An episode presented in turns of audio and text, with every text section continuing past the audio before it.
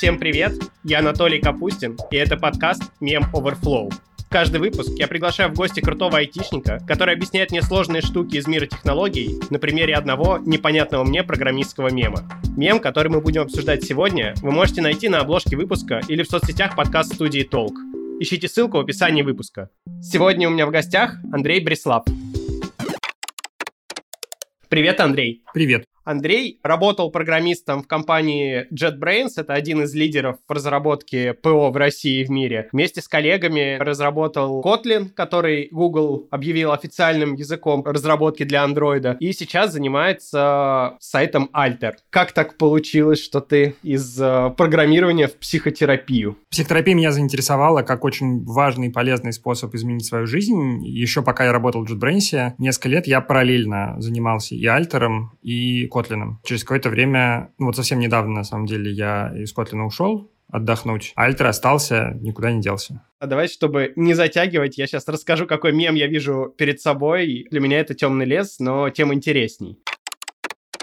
Классический четырехфреймовый комикс, на котором парень и девушка. Парень э, на всех кадрах держится за руку, и они разговаривают с девушкой. На первом кадре девушка спрашивает, which uh, vaccine did you get? Парень отвечает, I got the SQL injection. Второй фрейм, what did it say? Девушка спрашивает. Парень говорит, or one равно one drop table users. На третьем кадре девушка немножко в шоке, парень чуть более прозрачный, и на четвертом кадре такая же прозрачная девушка еще больше в шоке, а парня нет.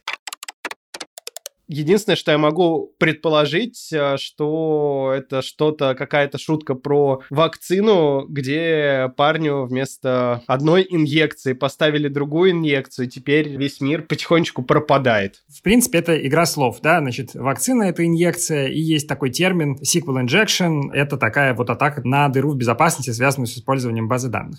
Написано в ней drop table users, то есть удалить таблицу с пользователями из базы данных. Шутка мема состоит в том, что если удалить таблицу с пользователями из базы данных, пользователи исчезнут. Да, сначала парень исчез, потом девушка исчезла, и все остальные пользователи тоже исчезнут. Ну, понятно, drop table, а почему or one равно one. Это просто смысл механики сиквельных инъекций состоит в том, что какой-то ввод от пользователя приклеивается в конец какого-то запроса базы данных. Просто в э, неаккуратно написанной программе так сказано какой-то запрос плюс и дальше строчка, которую вводил пользователь, ну, например, там имя или еще что-то, что от пользователя запрашивали. Соответственно, здесь расчет такой, что любое, ну там очень, очень много какое выражение в SQL можно закончить словами or 1 равно 1. Это может быть валидным концом много каких выражений. Дальше идет точка запятой, выражение закончилось, и началось следующее выражение. Понятно, что вот с помощью этой SQL injection можно сломать таблицу данных пользователей и, наверное, много еще всего сломать. А зачем нужен SQL, если можно так легко взять и удалить всех пользователей. Никакой вины SQL в этом нету. Вина в том, что такая уязвимость в этой программе есть, она на программисте, который эту программу написал. Общий принцип использования SQL самого по себе абсолютно безопасен. Да? То есть мы общаемся с базой данных, передавая ей какие-то выражения на языке SQL. Это безопасно, все под контролем программиста находится, все прекрасно. Сложности начинаются, когда мы вот эти самые выражения на языке SQL начинаем не просто вводить руками, а генерировать. То есть есть одна программа, которая генерирует другую программу на языке SQL и отсылает ее в базу данных. Вот здесь начинаются сложности. Поскольку так писать очень легко, очень многие так делают. И очень многие сайты содержат такой код, где программа на каком-то языке, на котором написан бэкэнд сайта, там, не знаю, на питоне или на PHP или еще на чем-нибудь, на Java. Эта программа из э, строковых констант и переменных склеивает SQL-запрос и отправляет его в базу. Вот в этот момент появляется потенциал для уязвимости, потому что когда мы склеиваем, генерируем SQL запрос из каких-то кусочков, часть из которых является пользовательскими данными. Если мы пользовательские данные аккуратно не проверили, не поскринили, злоумышленник может через этот кусочек данных вставить в нашу SQL строчку какой-то свой зловредный запрос. Ну, то есть от этого как-то все равно можно защищаться или как бы правила хорошего тона вообще идти там через другие какие-то инструменты, а SQL это просто легко. Можно защищаться, если мы пишем программу, которая генерирует другую программу и ее запускает. На самом деле это касается не только SQL, инъекции могут быть на чем угодно, там, на JavaScript, вообще на чем угодно. Значит, если мы пишем программу, которая генерирует другую, другую программу, эту программу запускает, мы находимся в рискованной ситуации. У нас потенциально могут возникать уязвимости, и нужно за этим следить. Один вариант — это писать такую программу аккуратно, и все пользовательские данные, которые попадают внутрь запросов, аккуратно скринить с помощью всяких разных кавычек там специальных. Можно написать некий код, который будет аккуратно закавычивать все, что должно быть закавычено из пользовательских данных. Значит, это, опять же, на совести программиста аккуратно вызвать этот код во всех нужных местах. Это один подход. Другой подход, так получилось, что я даже участвовал в создании такого инструмента когда-то давно, это автоматические проверки. Когда мы в процессе работы над программой которая генерирует другие программы, знаем, что она генерирует другие программы, и с помощью специального анализатора ищем эти места и их проверяем на корректность. То есть это некий такой очень умный анализатор, который смотрит на вашу программу, находит в ней те места, где создаются какие-то из строчек, склеиваются, например, SQL запросы, пытается понять, какие строчки туда могут попасть, каким образом, и проанализировать те строчки, которые получатся. Вот, возможно, там SQL-инъекции или нет, будут ли там синтаксические ошибки или нет, потому что другая проблема, уже не связанная с безопасностью, а просто связанная с багами, которые возникают при генерации SQL запросов, просто ошибки синтаксиса. Мы там, не знаю, забыли запятую поставить или поставили лишнюю запятую, или там скобку забыли закрыть, еще что-нибудь такое. Потому что запрос, который мы формируем из склеенных строчек, его никто не проверяет, пока он в базу не ушел. То есть с точки зрения языка программирования Java, Kotlin или Python, на котором пишется сайт, это обычная стройка. Внутрь строк никто не заглядывает, никто не проверяет, что там написано. Вот есть инструменты, которые дополнительно, уже не средствами самого языка программирования, а с помощью отдельного анализатора пытаются оценить, какие строки окажутся в тех-то, тех-то местах и проверить, нет ли там синтаксических ошибок. Вот в 2010 году я участвовал в таком научном проекте, где мы делали такой анализатор, плагин для среды разработки, который находил такие строки, строил некую аппроксимацию того, что в этих строках может оказаться. С помощью специального абстрактного парсера строил синтаксическое представление этих строк и находил там синтаксические ошибки. Но следующим шагом мог бы быть э, поиск SQL инъекций, но мы тогда до этой стадии не дошли.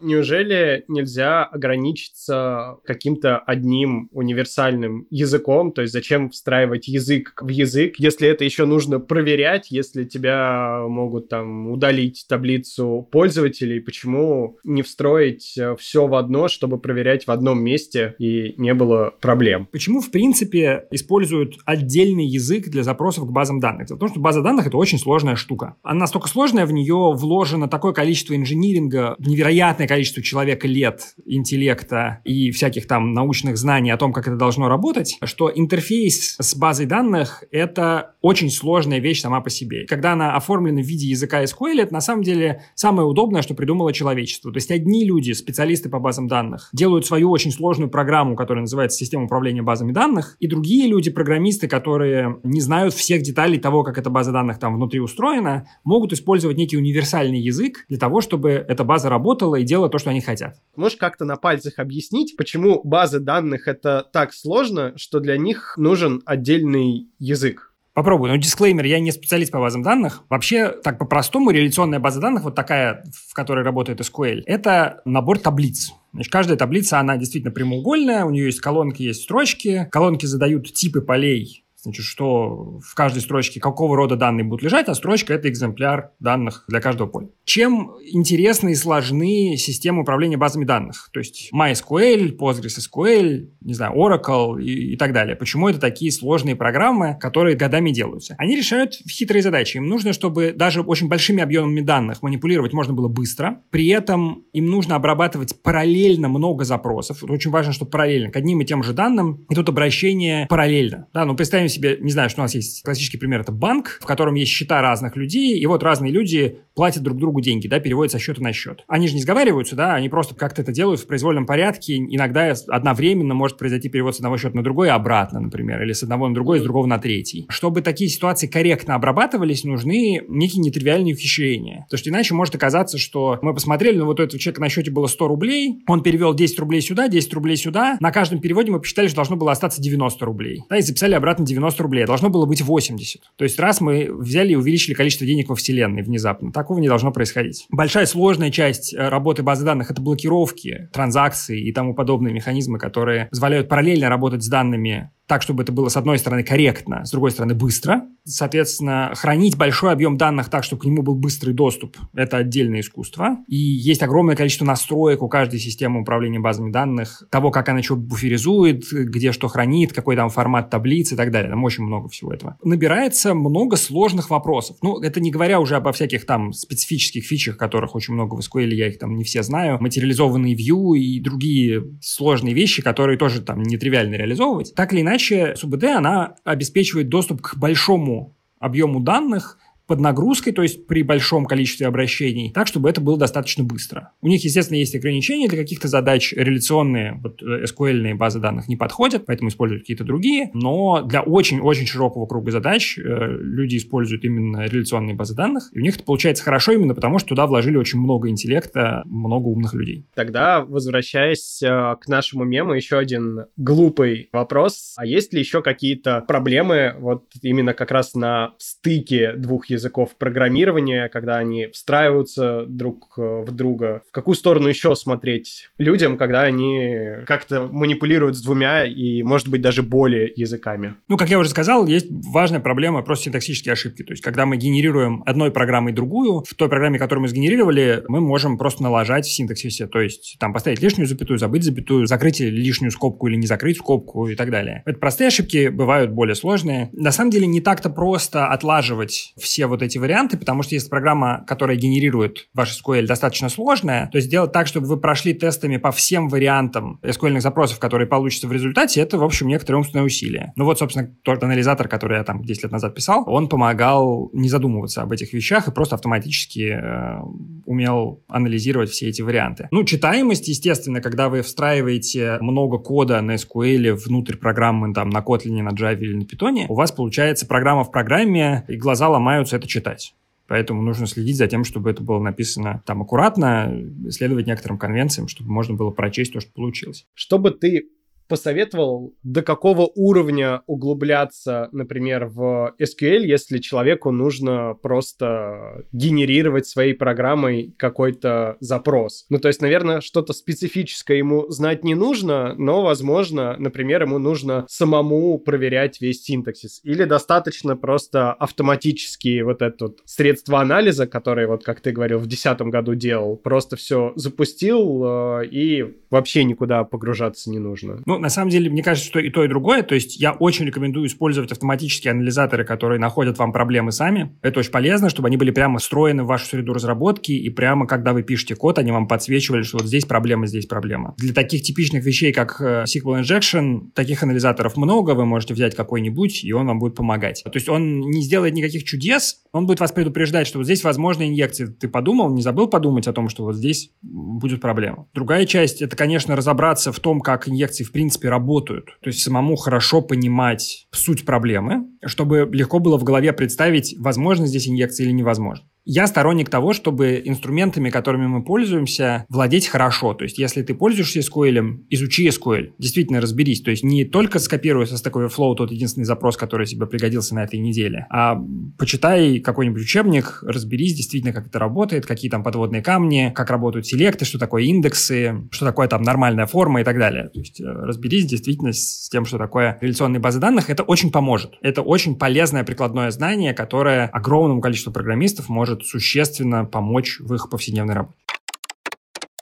Ты участвовал в разработке Kotlin, и такой двухсоставной вопрос. Зачем нужен еще один язык программирования и сколько еще новых языков программирования будет изобретать человечество и лично ты планируешь изобрести? Ну, я, как уже сказал, ничего не планирую, поэтому тут можно даже не задумываться. Я думаю, что человечество изобретет еще очень много языков программирования. Почему так получается? Дело в том, что люди программируют достаточно много, и всегда это в каком-то смысле неудобно. Процесс перевода с языка моих мыслей на язык, который понятен компьютеру, какой бы это ни был язык, он в любом случае не очень гладкий. Более удобный язык, процесс идет более гладко, менее удобный язык менее гладко, но всегда есть какие-то препятствия, какие-то шероховатости, какие-то ухабы. И люди стараются количество этих ухабов уменьшать. То есть люди стараются делать так, чтобы переводить с языка мыслей на язык, понятный компьютеру, было легче. Для этого, собственно, придумывают такие языки, понятные компьютеру, чтобы мысли на них полегче переводились. Но это, на самом деле, такой процесс э, двусторонний, потому что люди подбирают не только на стороне компьютера какой-то более понятный язык, но они еще и учат программистов думать таким образом, чтобы им было удобнее мысли переводить на язык компьютера. Язык программирования, он в каком-то смысле влияет на мышление программиста и, естественно,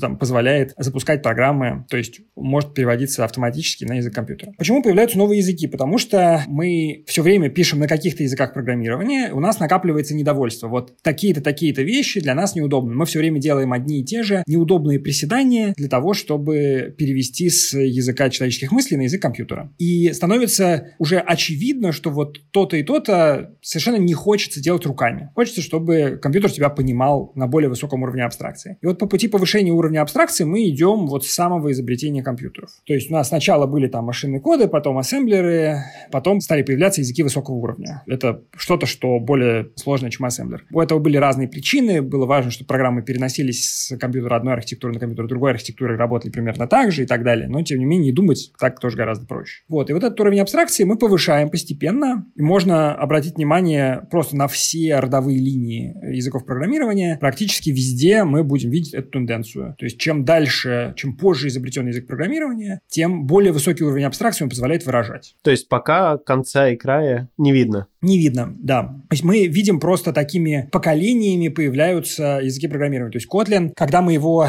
начинали делать, нам казалось, что мы, в общем, более-менее одни в поле воины, и прямо сейчас никто больше языков программирования не разрабатывает. Но оказалось, что одновременно с нами точно так же подумало еще несколько э, команд, и в итоге Kotlin на самом деле часть поколения языков программирования, и такие поколения случаются регулярно, и будут случаться и дальше. Что бы ты посоветовал с высоты своего опыта людям, которые вот сейчас слушают этот подкаст? Для того, чтобы жить полной жизнью, очень важно, с одной стороны, заниматься любимым делом. С другой стороны, чтобы это дело не было единственным, что есть у тебя в жизни. То есть это тот самый work-life balance, про который все э, очень много говорят. Действительно легко поддаться тому, что любимое дело захватывает всю твою жизнь. Если так происходит, это с большой вероятностью значит, что впереди очень тяжелый период. Лучше это предотвратить и найти что-то еще в жизни, чтобы уравновесить любимое дело. И отдельно от этого есть такая простая мысль, наверное, опыт моей жизни показывает, что если действительно хотеть сделать что-то классное и вложить в это очень много сил, то получится. Вот у меня получилось.